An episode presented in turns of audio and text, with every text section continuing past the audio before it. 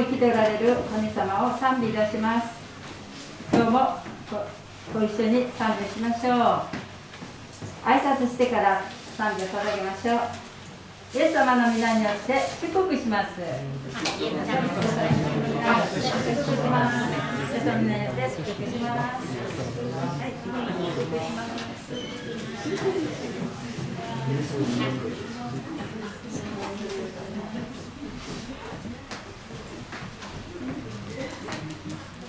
はい、今日も心開いて賛美を捧げましょう。父の器から賛美します。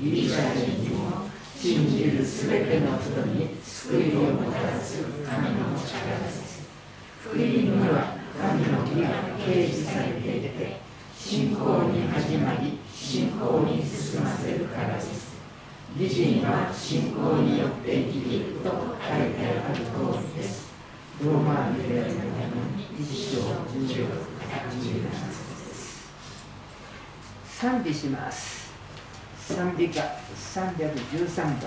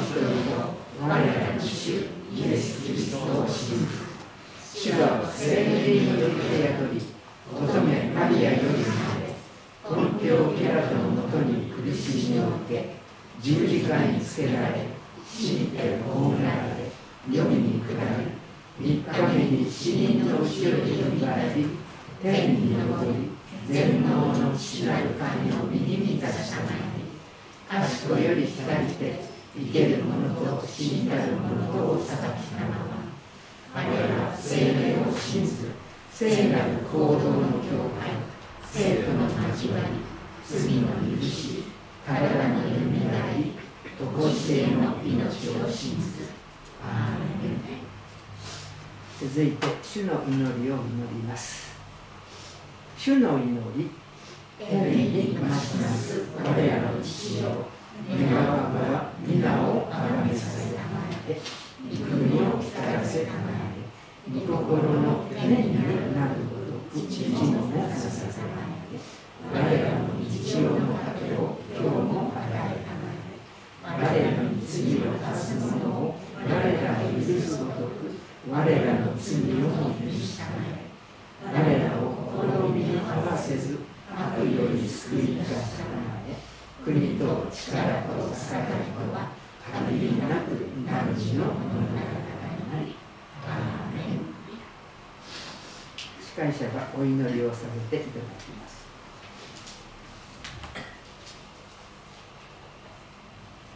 もろもろの天は神の栄光を表し、大空は御手の技を示す。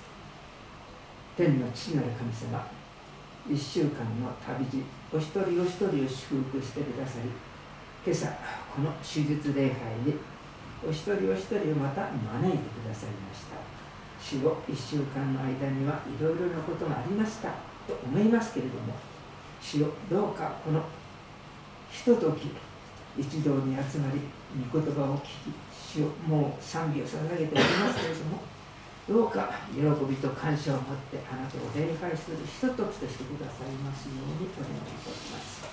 主よ私たちは本当に悟るのに鈍いものではありますけれども主をどうか御言葉を通してお語りください。牧師のメッセージを通して主をあなたの御心を知ることができますように。沼地牧師のメッセージを豊かに覚えて祝福してくださいますようにお願いいたします。主よどうか我ら一人一人をお取り使いください。そして主をこれから始めようとしておりますところの一周の旅にも豊かに祝福し導いてください。主よ今日明日明後日と私たちの教会では葬儀関係が持たれますけれどもどうかその一つ一つのことにおいても主の豊かな祝福と恵みがありますように主よよろしくお願いいたします。一切をご自身においだねし主イエス・キリスト様のお名前によってお祈りいたします。座ったままで賛美します。賛美歌の294番です。賛美歌の294番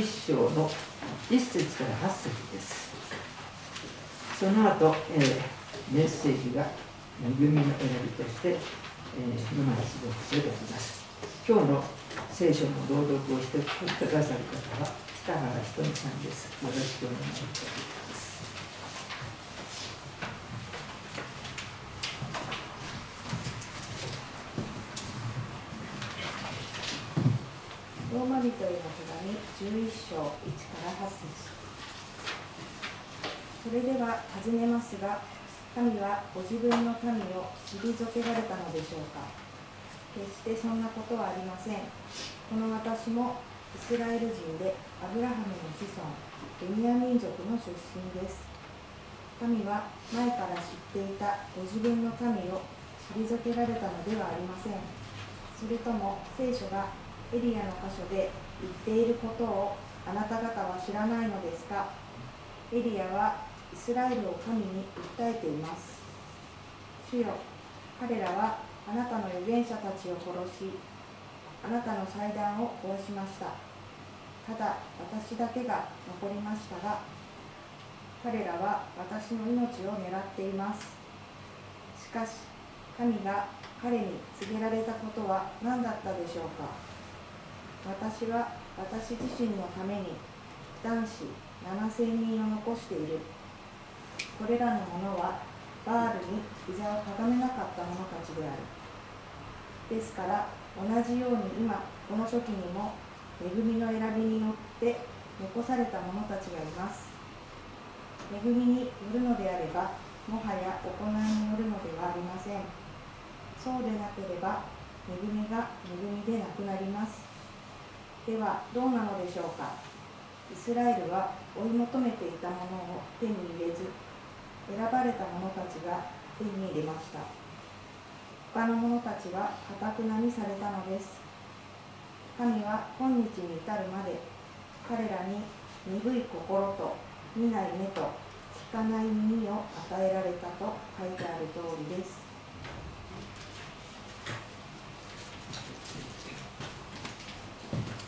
皆さんおはようございます。杉田キリスト教会の礼拝にようこそおいでくださいました。神様はあなたを愛しておられます。祝福が豊かにありますようにとお祈りいたします。短く祈ります。心合わせていただけると感謝です私は山に向かって目を上げる。私の助けはどこから来るのか。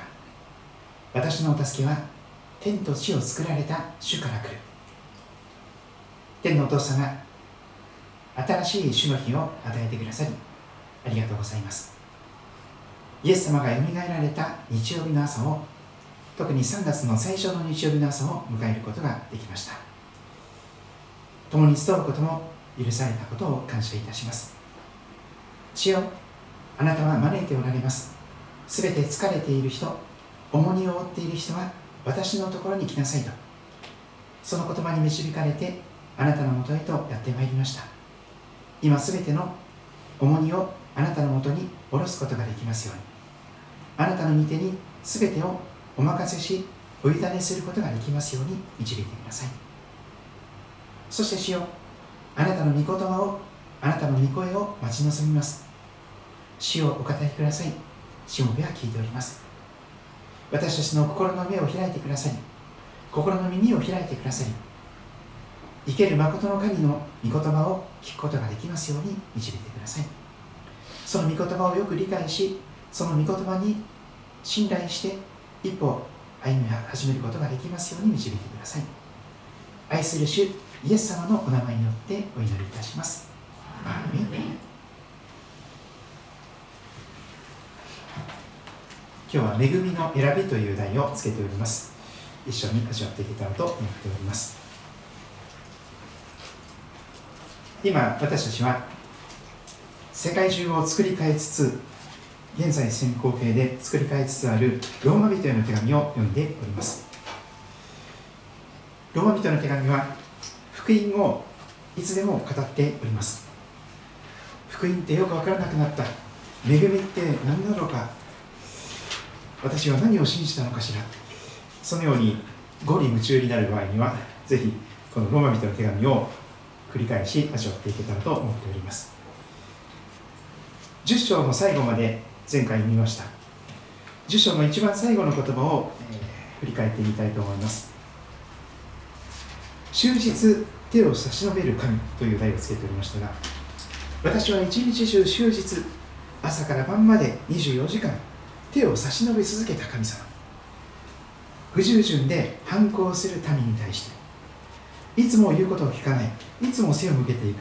不従順で反抗することがいつものそのイスラエルの民に対して神様は一日中手を差し伸べたというのでありました。それですから人間的に思うではないですか。そこまで神様がしたらもう捨てられても何も言えないよね。自業自得だよねと言われるかもしれません。しかしそうではないのです。今日の続く11章の一節を見ていきましょう。パウルはそこまでのことを語った後あえて尋ねます。それでは尋ねますが神様はご自分の民イスラエルを退けられたのでしょうか？というのです24時間四六時中朝から晩まで早くからたびたびずっと手を差し伸べたのに全然聞く耳がなくて反対方向を向いて反逆して、えー、不従順で反抗する民。そこまでやってもダメだったらもう神様見捨ててもいいでしょうと思うかもしれません。しかし神はそのようにしてご自分の民イスラエルを退けて見捨てられたのでしょうか？皆さんどう思われるでしょうか？パウルはそれに対してはっきりと答えを語ります。決してそんなことはありません。そんなことは絶対にありませんというのです。神様がご自分の民イスラエルを退ける見捨てるなんていうことは絶対にありませんよというのです。なぜそんなことが確信を持って言えるのか。パウロ自身がイスラエル人の一人であるからです。この私パウロもイスラエル人でアブラハムの子孫ベニヤ民族の出身ですと言われます。イスラエルに旅行に行った方はよくご存知だと思います。空港の入国審査の時にお父さんの名前を書きなさいとかね言われますよね。イスラエルは先祖代々の家系をとても大切にします。誰の息子なのか誰がおじいちゃんなのか誰がひいじいちゃんなのか。その脈々としたその血筋を家系を巡ります。それをとても大切にする系図を大切にするためにあります。ですからイスラエル人のために書いたマタイの福音書は一番最初にイエス・キリストの系図を持ってきています。アブラハムの子孫ダビデの子孫イエス・キリストの系図。ずらーっとカタカナの名前が出てくるあの系図。あれはイスラエル人のための福音書であります。この私パウロもイスラエル人なのだというのです。生粋のアブラハムの子孫です。そしてベニヤ民族の出身です。イスラエルには12部族がいます。その中のベニヤミンその部族の出身だ。パウロははっきりとその家系をどういう血筋で自分のお父さん誰でおじいちゃんそのまたそのまた先祖代々誰なのかよく知っていたわけです。本当にユダヤ人の血筋の中で生まれてきたユダヤ人であります。その私が今神様から見捨てられることなく退けられることなく受け入れられているというのでありますから神はご自分の民イスラエルを退けたなんていうことはありえない。ありえない。なぜ今イスラエルが救われていないのかパウロはこれまで3つの理由を語りつつあります。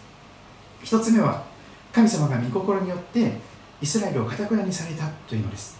神の主権が語られました。2つ目はイスラエルが不信仰で言うこと聞かない聞く耳がないからというのでありました。そして11章から語られていくことはそのイスラエルの不信仰やかたくなされさえ用いられてそれゆえにまず違法人に福音が述べ伝えられ先に続々とイスラエル以外の人たちが救われていく。それを見たイスラエル人が妬んで後から私も祝福してください神様ということで救われてくる。結果違法人もイスラエル人も皆救われていく。主の皆を呼び求呼び求める者はユダヤ人であろうとギリシャ人であろうと皆救われていく全世界が救いに導かれていくそのことが働いております。パウロという人物のビフォーアフターをご存知でしょうか？かつては神の教会クリスチャンたちを迫害する恐ろしい人物でした。大迫害者。キリシタンの時代に日本もとても厳しい迫害がありました。もう徹底的な厳しい迫害です。そしてその中では転ばない人はひどい拷問にかけられて殺されていく。いわゆる殉教者が何人も起こっていたキリシタンの時代があります。パウロはそのようにクリスチャンたちを転ばせようとする。これクリスチャンたちを信仰を捨てさせようとする恐ろしい迫害者であったんです。あの手この手を使って最初は優しく次第に厳しいひどい拷問のことをかけて。どうしてもイエス・キリストを信じることをやめない人は殺していく。そこまで容赦ない人でありました。男であろうと女であろうとおじいちゃんおばあちゃんであろうと小さな子供であろうと容赦しない彼はサウロという名前でしたけれども神の教会を主イエス様ご自身を迫害する大迫害者でした。けれども退けられたのではなく受け入れられてしまったのです。そのパウロが。愛され許され救われ神のしもべとされてしまったのです。鈴神入りのイスラエル人です。そのことのゆえに立法の中にはパリサイ派の一番熱心な人。そのパウロがユダヤ人がなんと復活の主イエス様に待ち伏せされてそしてイエス様に捕らえられてサウロサウロなぜ私を迫害するのか。トゲのついた棒を蹴るのは痛いことじゃないのかとイエス様に問い詰められる。主よあなたはどなたですかと目に見えなくなって打ち倒された中で叫ぶと私はあなたが迫害しているイエスだとイエス様が自己紹介なさった。しかしイエス様は償いをしろとか一切言いません。謝罪の言葉を述べようとは言いません。あなたしなきゃいけないことがあるからそっちに行きなさいと言って神様の導きを受けていきます。アナニアという人物が務められていましてその神の迫害者教会の迫害者であったサウロに洗礼を授けていく。そして目が目から鱗という経験をしてそうですね。目から鱗という日本語は聖書から出ています。サウロという人物パウロという人物がまずそれを体験しました。目になんか鱗のようなですねものが挟まっていたので全然視力がなかったんですよ。見るべきものが全然見えなかった。でも目から鱗が落ちたのでイエス様がキリストであることイエス様が天と地を作られた主であることがはっきり分かったんです。今まで自分はとんでもないことをしてた。イエス様を主なる神ご自身を迫害してた。とんでもないことをしてた。神の敵になっていた。それは後から気づかされたことですがそれが気づく前に謝罪をする前にパウルは許され受け入れられ愛されたのであります。それが福音です。私たちがまず神を愛したのではありません。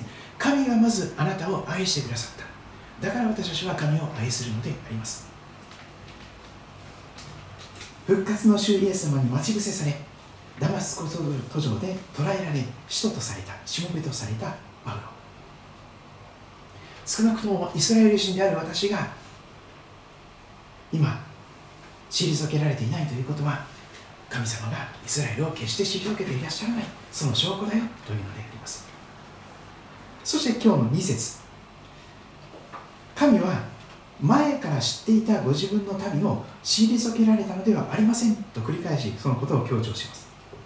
神はご自分の民イスラエルを退けられたのではありません。繰り返し繰り返しそのことを強調します。決して決してイスラエルが拒絶されたわけじゃない。見捨てられたわけじゃない。退けられたのではない。一時的にかたくなにされているかもしれないけれども見捨てられているわけではありません。そして前から知っていたという意味深な言葉が出ています。神は前から知っていたご自分の民イスラエルを退けられたのではありませんと言われます。前から知っていたんです。イスラエルの人たちがどんなに頑固で自己中心で自分勝手で惜しみなく神を利用して利用できなくなると神を捨ててこの神にはご利益がないとか言って好き勝手をする。その少年が腐っていることを前から知っておられたということです。いやもっと遡ることができるでしょう。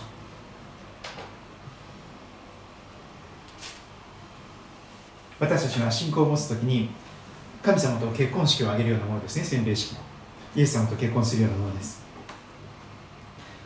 私たちはイエス様のことが完全に理解して洗礼を受けるわけではありません。でもイエス様の方では私たちのことが完全に知られていてそれでもあなたと結婚しましょう。それでも永遠にあなたと一緒に過ごしたいんですということで神様は私たちを洗礼に招いてくださる信仰に招いてくださる普通の結婚ですとこれが話が違いますよね。お互いに相手を知らないんです。100%理解したら結婚なんかできないでしょ。う もう相手アバタもエクボールですね。あの相手の嫌な面が分からないからこそ好きになってこの人と結婚しますと言って一生がいつもいつもこの人と一緒にいたい。四六時中。死が2人を分かってもいや永遠にも2人と一緒にいたいと思うわけですねところがですねあなた私の幻を愛したの？みたいな世界になりますね。私そんないい子ちゃんじゃありません。私そんな愛の人じゃありません。私そんな優しい人じゃありません。お互いにそうなっていきます。自分でさえも嫌な自分の嫌な面受け入れがたい許しがたい愛しがたい自分自身の姿を相手もお互いに理解していくとあれ？こんなはずじゃなかったかも。あれ？私結婚相手間違えたかしらみたいなことになるかもしれません。しかし安心してください。イエス様は初めからあなたを完全に知っておられます。だから洗礼を受けたあなたがこんなはずじゃなかったってイエス様は絶対に言わないんです。初めから全部知ってます。あなたがいかに神様に反抗し続けるためか。不従順で反抗するため私たち。あの結婚式の時によく読まれるコリントビテの手紙第1の13章。そこにはそのことがはっきり書かれています。今私たちはイエス様のことを一部分しか知りませんがその時には私が完全に知られているのと同じように私も完全に神様を知ることになります。そうです。今すでにあなたは完全に知られています。生まれてから今日まで何をしてきたのかしてこなかったのか。どんな言葉を口走ったのか口走らしゃしゃべれなかったのか。心の中で何を思い描いてきたのか。全部知られています。完全に知られていますでもそれが神様の愛が変わらない理由なんです。こんなはずじゃなかったなんて絶対思いませんか。もう初めから全部知ってたよ。あなたがね全然教会にも来ないし礼拝にも来ないし。お互いに愛しなさいなんていうのももう絶対に愛せないし。もうあの人なんか除名してくださいみたいな話になるし。それを重々承知の上であなたが洗礼を受ける前からあなたがこの地上に存在する前から生まれる前から永遠の神が永遠の決断をなさったのです。こういう人を作ってしまえばここに善悪の知識の木を置いてしまえば必ず裏切って必ず反逆して私に刃を向けてくる。私を殺そうとするだろう。私を殺そうとして自分が代わりに神になるだろう。そんなこと重々承知でした。100も承知でした。でもそれ分かっていてそれでも人を我々の形に作ろう。自由意志を与えよう。裏切ることは、ま、間違いない。愛する一人子を使わしてもその一番大切な愛する一人息子でさえ十字架にかけて殺すことが目に見えていました。でもそれでもその自分の息子を殺すような殺人者を重々承知の上で受け入れるその決断をしたんです。永遠の神が全てに先立って想像の前に想像の前に永遠の決断をなさったんです。それが恵みの選びです。福音の全てがそこにまとめられていると言われます。神の愛がなぜ終わらないのか初めから完全に知られてるからです。あなたがそういう人だということはよく分かってました。でもそれでもあなたと一緒に結婚した。いだから誓いました。聖書は神様からのラブレターですけどもエレミア書31章3節にはこんな素晴らしい言葉があります。永遠の愛を持って私はあなたを愛した。永遠の愛ですよ。始まりもなく終わりもなく。ずっと続く。現在過去未来。ずっとどこを切っても変わらない。愛永遠の愛を持って私はあなたを愛した。それゆえ私はあなたに真実の愛を尽くし続けた。トゥルーラブなんです。神様の愛は本物です。本気で死ぬ死ぬ覚悟であなたのために命捨てる覚悟で裏切り浮気症のあなたをそれでも真実の愛を尽くし続ける。これが神の恵みの選びであります。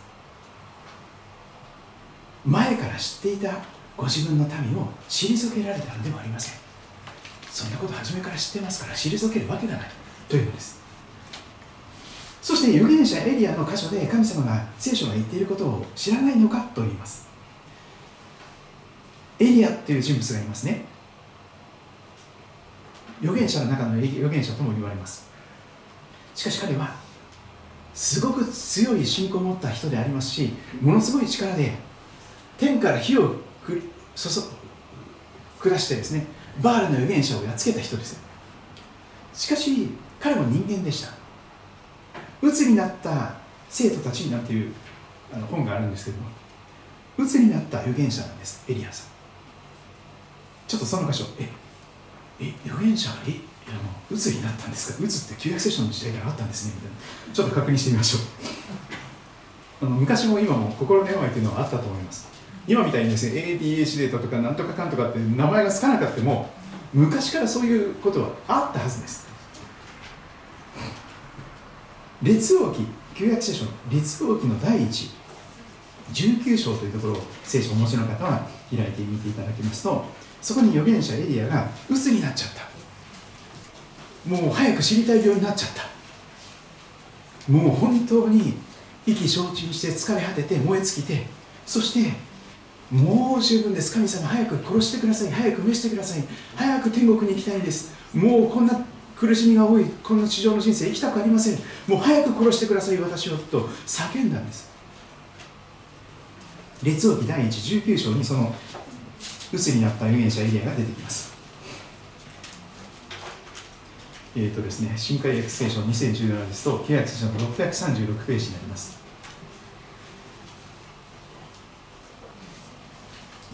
あまり契約書を開いたことがない方いらっしゃいましたら、あの近くの方がですね、ちょっと開いて、助けてあげていただけたら感謝です。列王記第1、えー、19章、1節からちょっと読んでみましょう。時に非常に悪いアハブという王様がいました。アハブはエリアがしたことと預言者たちを剣で皆殺しにしたこととの一部始終をイゼベルに告げた。イゼベルさんというのは悪女です。中島みゆきさんの悪女という歌を作っています。ものすごい悪女がイゼベルさんという方です。悪女の中の悪女がこのイゼベルさんという女性です。この女性のゆえにアハブはもっとひどい悪い王様になっちゃいました。するとイゼベルは死者とエリアのところに使わしていった。もし私が明日の今頃までにお前の命をあの者たちの一人のように一人の命のようにしなかったなら神々がこの私を幾重にも罰せられるように。イゼベルは預言者エリアを脅したんです。明日の今,、ま、今頃までに必ず殺してやる。待ってろ逃げるなと言ってよりあの殺人の宣告をしたわけです。明日明日の今頃までにまだ命があったならば神々がこの私を幾重にも罰せられるように。預言者エリア彼はそれを知って立ち自分の命を救うために立ち立ち去っていきます。ユダのベールシェバに来た時若い者をそこに残し自分は荒野に一日の道のりを入っていきます。あの富士の樹海に入っていくようなものです。本当にそうです。富士の樹海に入っていってあの自殺しようとしてます。彼はエニシダの木の陰に座り自分の死を願っていった。自分の死を願います。主よもう十分です。もうこれ以上辛い思いしたくありません。もう早く死にたいです。主よもう十分です。私の命を今すぐ取ってください。私はクソたちにも勝っていませんから。私全然ダメダメ人間ですから。私なんか生きてても仕方ないです。存在そのものがもうダメです。もう生きる力もないです。希望はありません。この先生きても何の言うこともないと思います。早く召してください。あのうつという病気になりますとこういう症状が強く出てくることがあります。自殺願望。本当に死にたいっていう衝動に駆られてもう本当に病気ですからそれで命を絶ってしまうことをやってしまうことも。祈りにおいてももうそのことしか出てこない。何を神様に願うのか私の命を今すぐ取ってください。もう早く死にたい早く天に召されたい。もうこの市場の苦しみなんか味わいたくない。全ての苦しみを味わわなくてそのまま天国に今すぐ行きたい。楽を楽になりたい。そうです。死んだら楽になれるかなと思っちゃうんですよ。それがスーッとこう死の方にいざなうんですよ。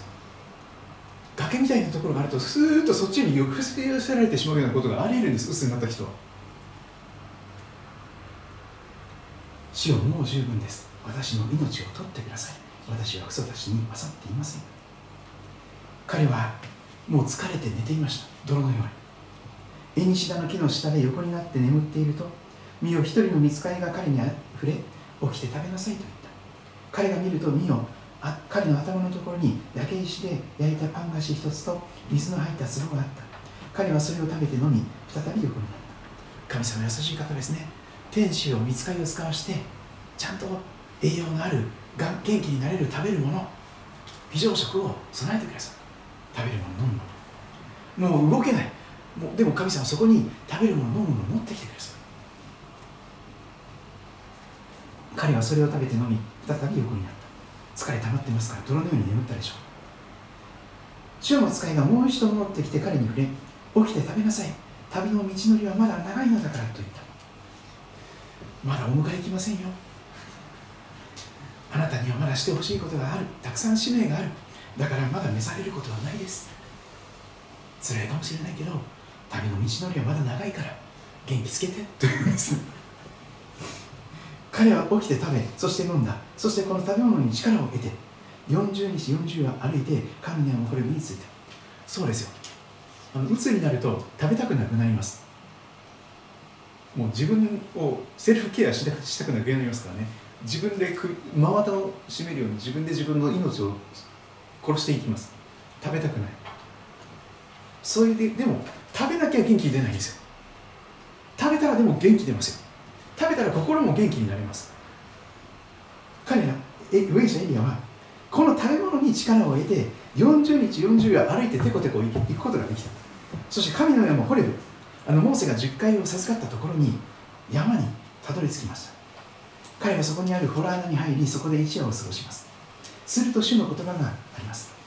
主はエリアよここに何をしているのかと言われます。そして今日パウロが引用するエリアの言葉が10節に出てきます。エリアは答えた。神様私は万軍の神主に熱心に使いました本当に精一杯やったんですしかしイスラエルの子らはイスラエルは何をしているのかあなたとの契約を捨ててしまって自分から祝福をドブに捨ててあなたの祭壇を壊しあなたの預言者たちを次々と剣で殺しました。早くからたびたび使わされた預言者全部殺しました彼らただ私だけが残りましたが彼らは私の命でさえも取ろうと狙っているんです。ワンオペという言葉がありますね。私だけが一生懸命しなきゃいけないことをしている。でも誰も助けてくれない。もう孤軍奮闘。私だけ残って私一人が本当に全部のやらなきゃいけないことを抱えて一生懸命一生懸命やっても疲れ果てた。コロナはそれに拍車をかけました。もう次から次へとコロナの患者になっちゃって職場に人がいなくなる。私しかいなくなる。そしてあれもこれも私がしなきゃいけないとかっていうことが起こるんですね。エリアはそれが続いてしまった人であります。どんな人でも孤軍奮闘してどうしても孤立してしまうと鬱になりますよ。燃え尽きますよ。私だけが残りました。もうエリアはそのことしかもう自分しかいないと思い込んでしまう。もう私しか残っていないと。私だけが私だけがって彼の頭の中はそのことばっかりしか頭になかったんです。あの完全にあのそこから抜け出すことができません。同じことを2回も言いますエリアは14節でも同じことを言います。私は万軍の民主に熱心に使いました。しかしイスラエルの子らはあなたとの契約を捨てあなたの祭壇を壊しあなたの預言者たちを薬で殺しました。ただ私だけが残りましたが彼らは私の命を取ろうともなく。一時以降同じです。なんかテープで壊れたレレコードみたいです。も うなんか同じことを繰り返し繰り返しもうブツブツブツブツつぶやいてるんです。私だけが残って本当にもう疲れ果てたんです。もうイスラエルはもう全ての預言者を殺して祭壇を壊して神様あなたに、ね、早くからたびたび送った預言者を全部殺しちゃいました。私も狙われてます。あのその鬱から脱出するための方法ですけども。この預言者エリアがしたことがそのまま鬱に好物に一番いいと思います。天地を作られた主なる神様に対して心を注ぎ出す。本音で話す。弱音を吐く。愚痴を言う。これです。溜め込んでいた誰にも言えなかったことを神様だけには言っていいです。よ全部黙って聞いてくださいますから。イエス様は優しい方なのであなたの愚痴とか弱音を全部聞いてくださいます。何時間も。あの人間的な優しい方はですね限界がありますので。途中まで聞くとですねもうちょっとこれ以上ちょっと聞けないからごめんねとか言って切ってしまいますよねでも神様は本当に懐の大きな方ですから何時間でも何日でもあなたの愚痴や弱音を聞いてくださいます。心を注ぎ出して打ち明けてください。イエス様。にあの慈しみ深きで歌われているように心のすべての思い煩いを全部悩み悲しみを辛さを全部イエス様にぶちまけてください。心を注ぎ出してください。まずそれが解決の糸口になります。当たり障りのないいい子ちゃんの祈りをするのはやめて本気で神様に向き合っていく。本音で神様に話していく。神様いい加減にしてください。もうダメです。もうもう私疲れました。早く死にたいです。それでいいんです。祈りはそういう祈りは本当に神様に喜ばれます。嘘の祈りは喜ばれます神様はそれに対して本当に素晴らしい励ましの約束を語ってくださいました。列王記の第一で言いますと19章の18節。しかし私はイスラエルの中に7000人を残している。しかし私はイスラエルの中に7000人を残している。これらのものは皆バールに膝をかがめず偽の神様に膝をかがめずバールに口づけをしなかった者たちである。パウロもそれを引用しました。しかし彼神様がエリアに告げられたことは何だったでしょうか。私は私自身のために男子7000人を残している。これらの者はバールに膝をかがめなかった者たちである。新約聖書のローマ人の手紙に戻ります。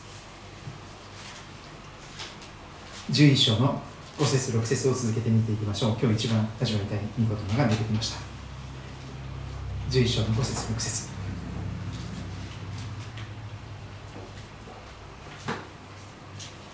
ですからとパウロを語り始めます。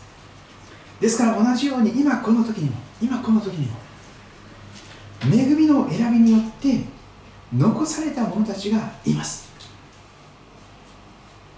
今この時にもイスラエルにも日本にも世界各地に神様が恵みの選びによって救われるために備えられた残された人たちが少なからずいる。それは恵みによる。行いによるのではない。恵みによるのであればもはや行いによるのではありません。そうでなければ恵みが恵みではなくなるとパウロは語ります。恵みという言葉はこの福音を表す専門用語なんです。アメージング・グレースのグレースです。時々めめぐみさんとかっていう名前の女性がいたりするかもしれませんが恵みというのは美しい響きを持っています。グレースです。それは無条件です。条件がついていないという意味です。行いによらない。代金を支払う必要もない。ただです。ありがとうございますと言って受け取れば誰でも手にすることができる。あなたのものにすることができる。それが恵みというものです。一生懸命頑張って良い行いをして代金を払うかのようにしてそれを買い取ろうなんていうことを考える必要がない。ただくださいと言えば誰にでも受け取ることができる。それが恵みです。行いによらないのです。あなた方は恵みの上に信仰によって救われたのです。それは自分自身から出たことではなく神からの賜物です。ギフトです。プレゼントです。行いによるのではありません。誰も誇ることのないためですとエペソ書2章8節9節が書かれますが恵みというのは条件がついていません。行いによらない。大金を払う必要がない。にもかかわらずの恵みです。恵みではないものは何でしょうか？条件がついております。なんか一生懸命頑張っていい人になったら選んであげますよ。みたいなそういうこの世の選びみたいなものです、まあ、極論言ってしまうと大谷翔平選手みたいな人ですね。もう何もかにもできてバッターもピッチャーもできてもう結果バンバン出せる人。それはその業績によって行いによって選ばれます。ものすごい巨額の富を契約をつける。それは恵みではありません。その選びは。だからの選びです。優れた能力を才能を持っている。だから選ぶ。それは恵みの選びとは正反対です。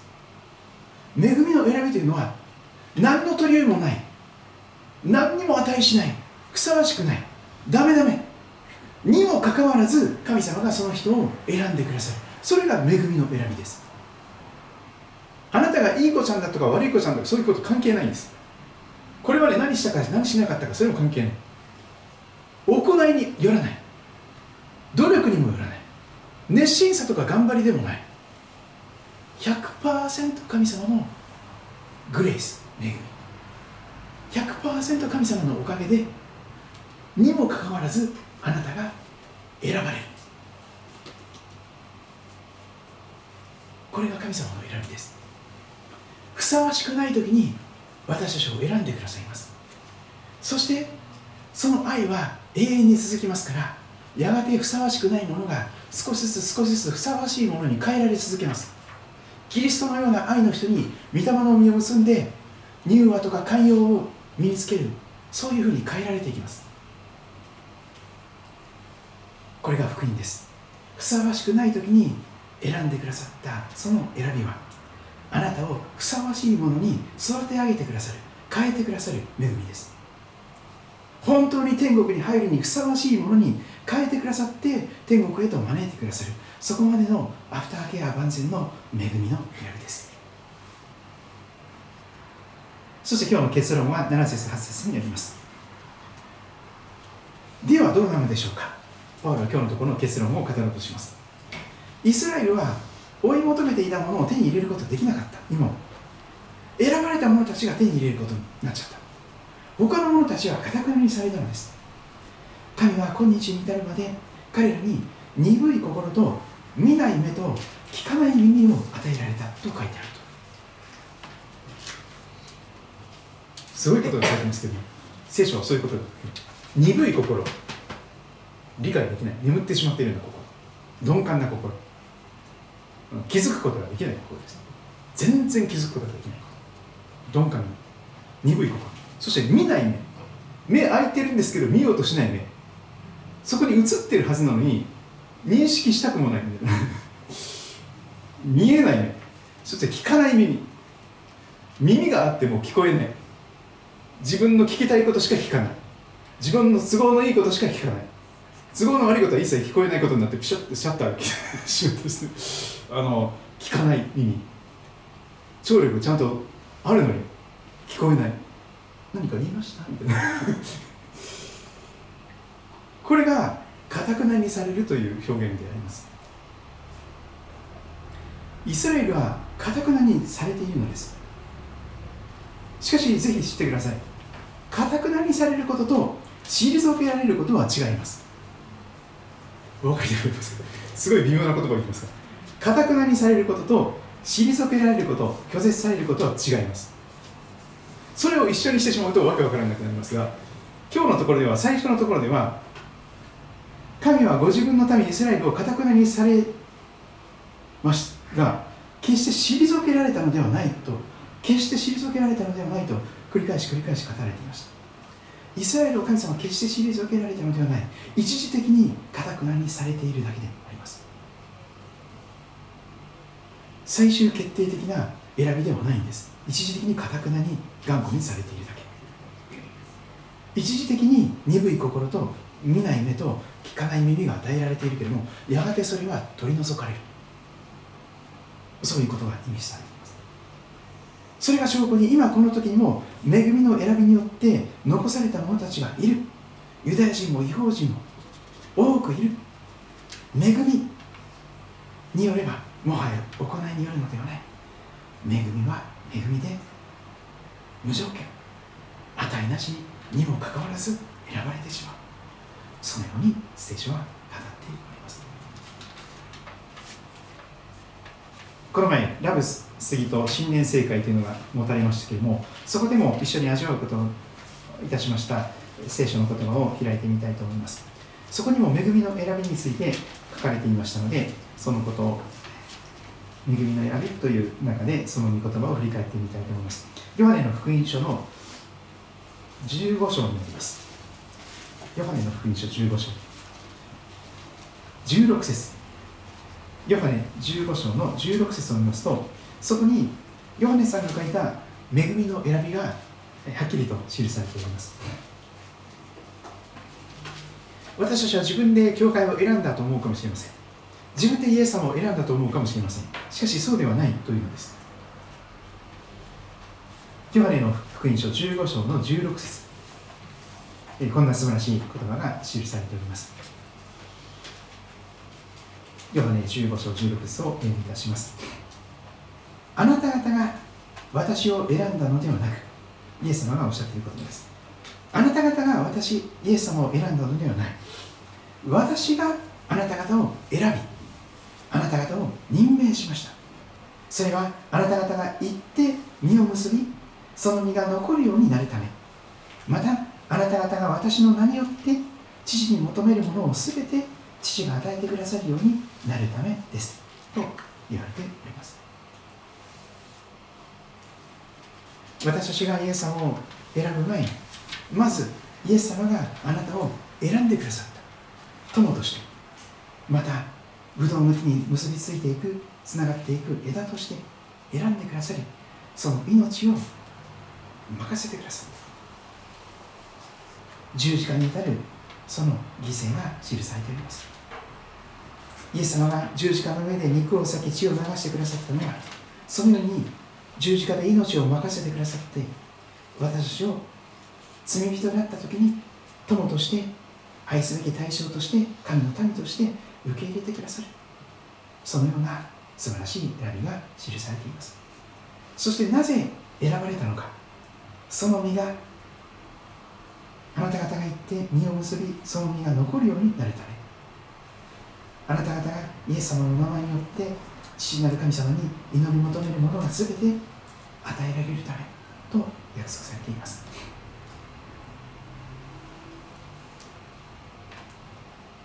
日本という国は宣教師の墓場だと時に言われます。根が腐ってしまう泥沼とも言われます。しかし聖書はそんなことを教えていません。祈って外に出ていくときに祈って外に出て行って伝道するとき祈って伝道するときにそれは決して無駄にならないと聖書は教えています。この町にも私の民がたくさんいると神様はおっしゃっています。この町には私の民がたくさんいるのだから。ぜひ新しい年この町を輝かせる教会にされますようにと願っております。収穫は多いですが働き手がいませんですから収穫の主イエス様にたくさんの働き手を送ってくださるように祈っていこうではありませんかそしてここに私がおります。私も用いてください。私を使わせてくださいと祈っていけたらと願います。それぞれご自分の言葉で祈りの時を持っていただけたらと思います。お願いしましょう。